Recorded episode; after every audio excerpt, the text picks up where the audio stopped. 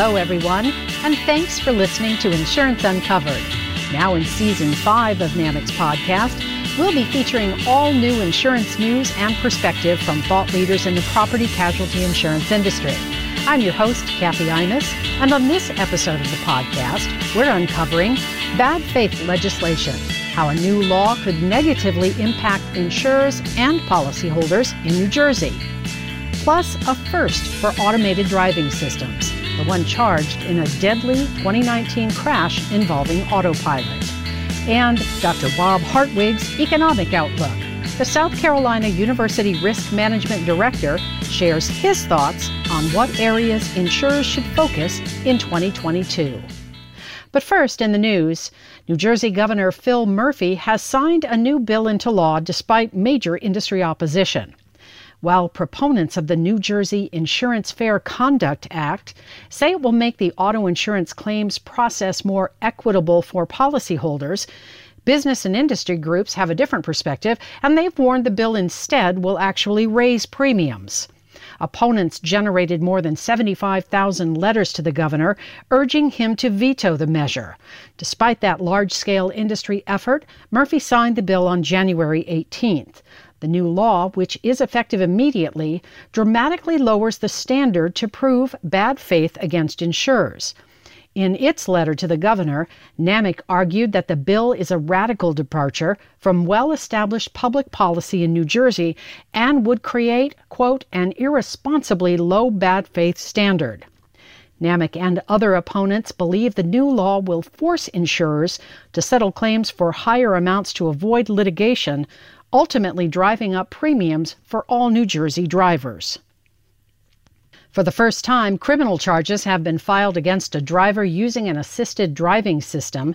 The Associated Press reports that California prosecutors brought vehicle manslaughter charges against the driver of a Tesla that struck a car and killed two people in 2019 while the autopilot system was engaged. The Model S was reportedly speeding as it exited the freeway, ran a red light, and hit a Honda Civic in an intersection, resulting in the death of two passengers in the Honda. Tesla has not been charged in this criminal case. The company's traffic light and stop sign control feature was not available prior to 2020, and the owner's manual provides that, quote, it is the driver's responsibility to determine whether to stop or continue through an intersection. The family of the victims has filed a civil action, which could yet include allegations of responsibility against Tesla. The Insurance Institute for Highway Safety announced new ratings program that will evaluate the safeguards used in vehicles with partial automation to help drivers stay focused. While most partial automation systems have some safeguards already in place, the IIHS said that none of them meet all the pending criteria it will use for rating. To earn a good rating, systems should use multiple types of alerts to quickly remind the driver to look at the road and return their hands to the wheel when they've looked elsewhere or left the steering wheel unattended for too long. If the driver fails to respond, IIHS said the system would slow the vehicle to a crawl or stop, as well as notify a manufacturer concierge who can call emergency services if necessary. Once this occurs, the driver should be locked out of the assist system for the remainder of the drive until the engine is switched off and started again. Well, New Year's resolutions aren't only reserved for individuals. Businesses also take this time of year to consider scenarios that may threaten or enable their success, and the insurance industry is no different. As in other sectors, the COVID 19 outbreak caused huge amounts of uncertainty and confusion in the risk management and insurance field. On today's Unscripted, NAMIC CEO Neil Alldredge sits down with South Carolina University's Dr. Bob Hartwig to reflect on how the industry has fared and the challenges that still lie ahead. Today, we have a familiar guest joining us on the Insurance Unscripted section of the podcast, and that's the University of South Carolina's Dr. Bob Hartwig. Many of you know Bob, of course, from his work with the Triple I and speaking to industry events for 20 plus years as an economist and and leader in the industry and someone that's familiar to everyone. You've had him, you've heard him on our own podcast here at NAMIC over the years as well. We checked in with him about a year ago uh, about the pandemic, uh, and then again uh, to sort of see how insurers were fa- faring through it all. And so today we thought, here we are, nearly two years in to the seemingly unending event of the pandemic, um, however you may define that.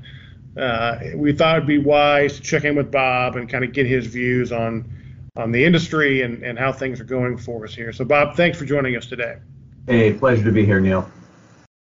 So last year, when you joined us on the podcast, you you you sort of predicted that our economy, in many ways, would probably recover fairly quickly from the COVID experience. That was a year ago, uh, and here we are. And turned out you were you were generally right on that. Uh, we saw the shortest recession in history. Some maybe even wonder if it was one. Uh, and then here we are starting another new year in 2022. Uh, now we see kind of a different sort of economic situation, and that's this, the rising inflation that we see throughout nearly all segments of the economy. So, so what do you see? How did, is this inflation here with us for a while? Are you in the this is a transitory camp kind of situation? Is it is it real? What's its effect on the industry? Just your thoughts on the inflation we're seeing now.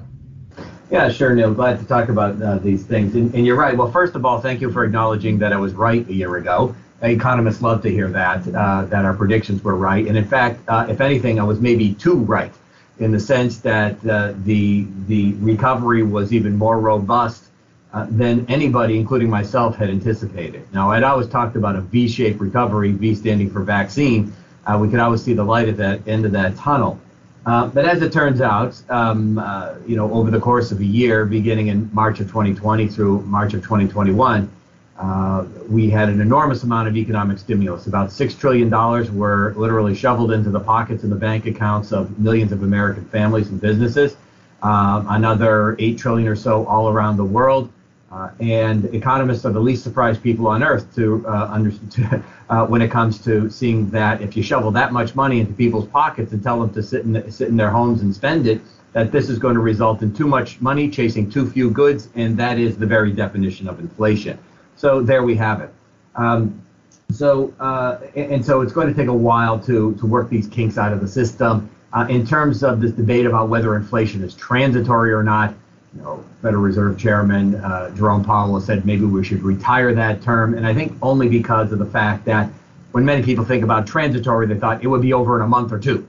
Um, uh, we're talking about a year or two uh, for inflation to subside. Now, I still put that in the transitory camp, quite frankly, in the greater scheme of economic things. Uh, and uh, as, as, an economist, I look to, I like to look at the broad scopes of scope of history, both here in the United States and abroad.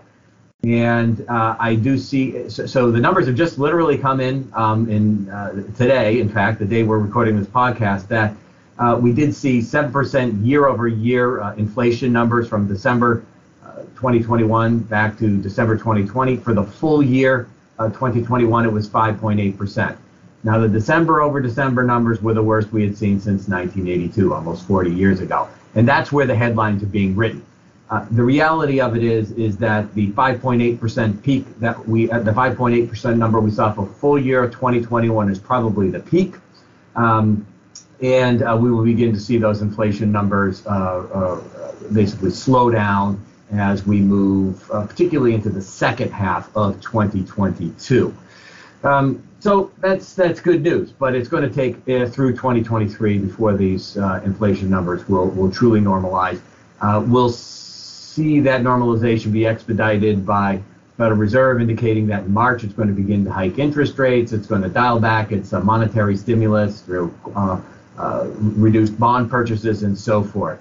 The markets are reading this, um, uh, taking it really in stride. And in fact, uh, the day that the uh, the inflation numbers came out, showing the highest number since 1982, the, the stock markets rose.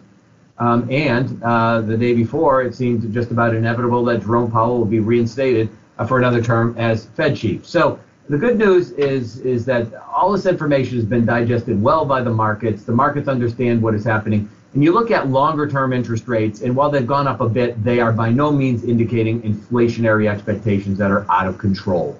Um, so uh, I think what many people do is they look back at the last bout of inflation in this country back in the early 1980s and the 1970s, where not only did we have high inflation, but we had unemployment rates that were soaring into the double digits, and they lasted for many years. The inflation uh, lasted for many years and required the Fed uh, to essentially provoke two recessions to wring that inflation out of the system.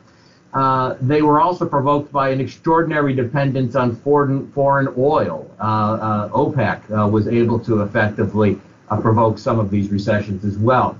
So the situation is just, there are almost no similarities between now and, and 40 years ago, despite what you may be hearing in the media. So I'm quite confident that once the supply chain kinks are worked out, and in fact, there's a lot of evidence that it is happening right now, and that we work through our Omicron wave, which is causing some problems in terms of staffing up uh, uh, factories and, and, and, trucks and ships and so forth. Uh, we'll get past this. In terms of the inflationary impacts on the insurers themselves, um, uh, very interesting in the most recent inflation report, one of the very few major economic sectors that actually showed a decline in, in price uh, uh, December over December was actually personal auto insurance, which was down 1.5% whereas the overall index was up about 7%. Um, and what that is indicating, of course, is two things. That personal auto is kind of a lagging indicator, that the rates we are seeing today are a function of the depressed frequency of claims that we saw during the pandemic, which did carry over into 2021. Um, uh, and, and, and the fact that auto insurance truly is responsive uh, to the actual uh, claiming activity that exists out there. Now, going forward, of course, we all know that the price of uh, vehicle parts, uh, used vehicles, new vehicles, uh, uh, rental vehicles have all risen dramatically in the past few months. So ultimately, auto insurance rates are going to uh, are going to have to reflect that. So there is the potential for a short-term rate inadequacy in in personal auto. Uh, there is a similar short-term rate inadequacy uh, uh, likely or, or, possible in some um, property lines, which have, of course, been hit hard by near-record catastrophe activity. Uh, Munich Re just came out with the numbers suggesting that uh, insured cat losses in the U.S. in 2021 were among the highest ever at about $86 billion. Hurricane Ida leading the way. big freeze in Texas earlier in the year, also a major event. Um, with all of these events, we saw increased costs associated with everything from, from lumber to nails to paint uh, to PVC piping. I mean, you name it. So all of these are going to have to be reflected in costs. It just takes a while for insurers to see this. So this will certainly eat into margins, ate into margins uh, late last year and into early 2022. But again, uh, over time, I think that insurers who are used to, over the span of years, riding out these waves and ebbs and flows in commodity prices, for instance, um, or the cost of vehicles. Uh, the way that insurance works is it does not, the prices do not typically adjust instantaneously, particularly in the personal line side or heavily regulated lines like workers' compensation. The good news is we've not seen a huge acceleration in um, medical claim severities, for instance uh, say in workers' compensation associated with COVID. Uh, that's that's good news, and um, I'm not really expecting an explosion in, in, costs there as well. So certainly we could see increases as a result of social inflation, which is another issue uh, associated with uh, uh, uh, you know, runaway litigation in the United States. But that is an entirely separate problem that that predates the pandemic. So bottom line is, uh, I think the industry will ride out this uh, inflationary wave without any major issues. Um, nothing like we faced back in the 1970s, uh, which was a in early 80s, which was a very difficult time for the industry, where rate inadequacy was rampant. residual markets in auto and workers' compensation rose to record market shares and uh, was also a period of, of rampant social inflation, which uh, which actually caused the insolvency of, of some insurers uh, and many of their corporate clients during that period of time.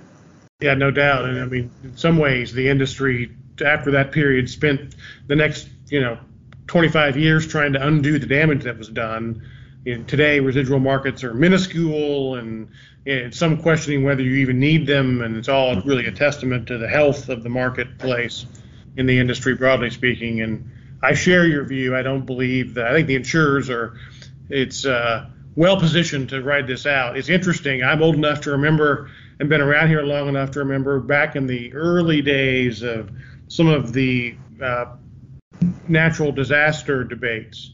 And when we used to talk about an, uh, an event that would be too large for the industry to handle, and we used to talk about a hundred billion dollar event being something that you know the industry would struggle to, and here you are talking about perhaps getting into the low 80s this year, and the industry seems to be dealing with that okay.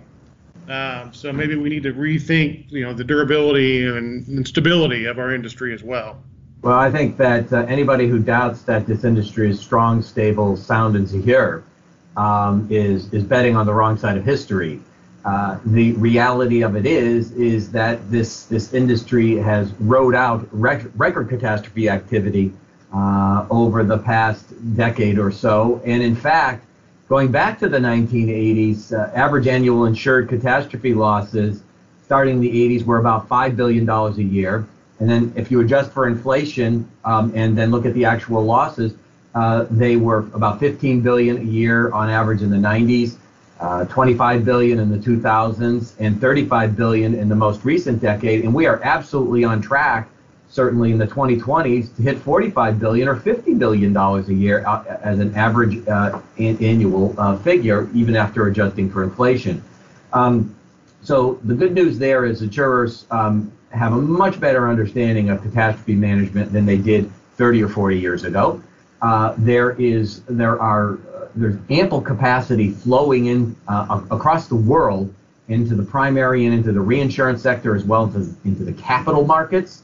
Uh, we had record catastrophe bond issuance last year, uh, despite all the turmoil in the financial markets. So again, that's um, that's a, a testimony to the industry that investors feel that these risks can be modeled uh, to the extent that they feel confident that over the long run they can make a risk appropriate rate of return. Uh, and at the end of the day, that's what we need in order to be able to do what we've always done for centuries, and that is, you know, sort of be uh, that that grease or that oil that helps the economy grow, not just here, uh, but on an international basis. Yeah, no doubt, and in spite of the uh, common refrain from the industry critics about uh, various issues that relates to auto insurance or their treatment of customers. Uh, that durability and stability seems to be really the hallmark, and insurers tend to end up on the right side of these of these questions, no doubt. Uh, clearly, you know, inflation. If it were to get worse, obviously it could be worse. But uh, you know, if your your view of things, this is a, a year we're a year into a two year, almost a year into a two year phenomenon, then we probably are going to be okay on the other side of it. Um, if that if that indeed holds out, I hope again you're right about that. I don't think any of us want to relive the uh, late 70s, early 80s inflation and interest rate uh, circus that that was. Yeah, absolutely. But I would say that we're in a probably a perpetual cycle now of seeing catastrophe losses that will be on an average annual basis of $50 billion and above. Uh, I think this industry is resigned to that fact and has adjusted to that fact and, and in fact does have the capital uh, to uh, be able to withstand losses of that magnitude essentially continuously and also increasing indefinitely into the future. Um, that ultimately is far more costly than a uh, two, three year uh, bout with inflation. So um, I think we have to, you know, see the, the, the forest through the trees here. standing right in front of us are a couple of tall inflation trees. Uh, all around us are, are, are entire mountain ranges of uh, of rising uh, losses associated with not just natural catastrophes, but again, the social inflation issues and, and, and some other issues as well. Yeah, no, no, doubt. And the auto insurance issues of lagging rates. I mean, everybody knows that fact is with us um, and likely going to be uh, worsened over time. And, you know, the industry has a real chance. We, we've made some progress on our mitigation and resilience sort of issues that we've tried to part of the industry's answer to the rising catastrophe losses is that we have to be better at resilience and better at mitigation. Usually, that is a debate that no one wants to listen to. Um, and we've been sort of only marginally successful in some regards there. But I do think that tide is beginning to turn. I think we're we're better we're better positioned now as an industry, and, and there's some some real evidence out there that perhaps some of that is beginning to, to to take shape. But you know, while we're as a nation, as long as we are insistent on building things where the catastrophes are, we are going to have catastrophe losses. Um, that's just the reality that we're going to face. Hey, well, exactly. And let's just take a look at the way the economy is growing today and look at the most recent numbers from, say, the Census Bureau. Uh, we see a lot of states, Midwest and the Northeast, emptying out, and overwhelmingly, the population is growing um, in places like Florida, Texas, uh, the Carolinas, and other catastrophe-prone states. Really, uh, there are relatively few uh, uh, states that aren't prone to many catastrophes that are growing uh, to any significant extent. So, but insurers are up, are up for that challenge. Yeah. That's where the exposure growth is going to be. Um, and in fact, uh, I, I, don't think that this industry is one that's going to run away from the risk. Uh, the industry is one that is well positioned again to uh, help the United States, to help the world grow uh, despite these uh, particular challenges. And that is what we do. Um, without risk, we don't exist. Without our ability to, to, to, to measure and to quantify and to price risk, we don't exist. We don't provide any value whatsoever. Uh, and and to the extent that the that uh, the price of risk is reflective of the actual loss that could be expected, in other words, rates aren't suppressed. Uh, we are doing um, we are doing states, counties, municipalities, uh, the country as a whole a great service in terms of giving an actual signal about what the likely cost is of living in a coastal area or living in an area that's prone to wildfire or flooding. So it's important that um, that we continue to provide that information as a part of virtually every economic transaction that is going to occur in these areas. Yeah, no doubt. Uh, so let's one, one last topic, something that is on the minds. I know a lot of our member company CEOs. It's on my mind running NAMIC, and and and that is the labor market issues. You know, we see low unemployment rates again. Um, but we have such the tale after tale. I've lived it here of we have these great jobs that nobody is applying to fill. Um, it's just this, you know, refrain that really is becoming a chorus across the industry. And we, we all know, we've talked about for years, we have an aging employee base and people are retiring, and, and we, we've known about that. But this particular market we're in at the moment seems to have this real conundrum of just the difficulty in simply finding people that are interested in these great jobs. Um, any thoughts on that? And, you know, what's your kind of view on on those situ- well, that situation?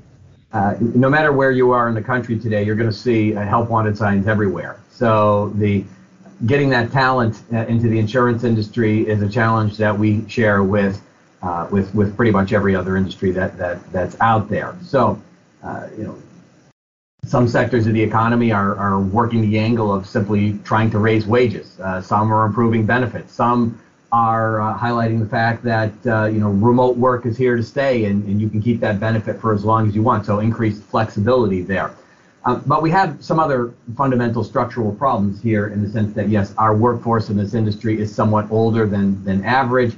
Uh, that automatically makes us more vulnerable to what um, you know, many are calling, you know, the great retirement uh, nowadays. And, and so more and more people are simply heading for the exits, particularly those who are 55 and above, who might have continued to work for another few years. Uh, so we're more vulnerable to that. Um, uh, but when I sit here at the other end of the equation, um, where we are producing talent that goes into the insurance world, uh, I'm looking at a very hot market right now for our students. Obviously, it cooled down uh, in the early stages of, of COVID. It was a very disruptive period for students who were graduating during that period of time. But as we're beginning this semester, uh, we're, we're, looking at strong hiring activity on the part of uh, commercial insurers, uh, personal lines insurers, and, and, we also produce graduates uh, more broadly in the field of risk management who might go and become, say, underwriters in banking institutions or who, who might be looking at um, risk management issues for financial institutions overall working for some of the big uh, consulting firms, uh, those sorts of things, or go work at a government enterprise. Um, but uh, what we find is that when students are exposed to the concept of risk management and insurance, they maybe just taking the class as an elective. Uh, many of them, light bulbs go off in their head. They never before considered or even understood that there were opportunities here uh, that uh, to work on uh, just a wide variety of very, very in, important issues uh, to our economy or just potentially interest to them and, and in every corner of the country. Uh, and also for some students who are international, uh, who are interested in international opportunities, uh, opportunities to work with multinational insurers, reinsurers, and brokers. Uh, this careers can take you all over the world. That's very, very exciting to many students. So we, we need to do a better job of articulating that. But I, I will say the number one tip that I give anybody looking to recruit students is create internship opportunities because without fail, the top students, uh, they have a job the day they walk in on the first day of their senior year. they already have signed their contract. That's because they've already had one or two successful internships with the company, and that company understands uh, that we are not going to let this person who we just invested two summers in, you know, walk out the door after we've done training. So I, I would say companies that do not have a, a robust uh, internship program are are at a disadvantage right now. Uh, the way that you get the hook into the students is when you know they're sophomores and juniors and they're really starting to think about and be worried about what they're going to do for the rest of their lives. Be their answer. You know, pick up the phone and um, and, and get get hooked up with them. We work with a lot of great NAMIC members, Neil. Uh, who who understand that. Uh, I've got a couple who are interviewing with some of your members right now, and each and every year uh, hire uh, some of our students as interns and then as full-time student, uh, full-time um, professionals uh, later on. Very often in underwriting capacities or claims capacities, but also you know in actuarial context and, and, others as well. And I, I, can't tell you, Neil, how e- excited people are uh, about signing on to uh, you know some companies that you know we we know about the staying power of mutuals. I've got a couple students now who are signing on with a mutual that's 127 years old.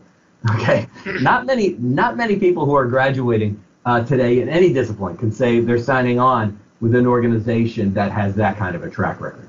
Yep, you're right, and they'll be here 127 years from now, most likely. Exactly. Yeah. You know, the, the management of these companies, as I've always said, they look at themselves as stewards of the organization. Yeah. They're there to make the organization even better than it was when they took over, uh, but it, it's it's not theirs uh, they understand that you know it belongs to the policyholders, right? Sure. And they're going to pass that along to the next generation of management and the next generation of policyholders.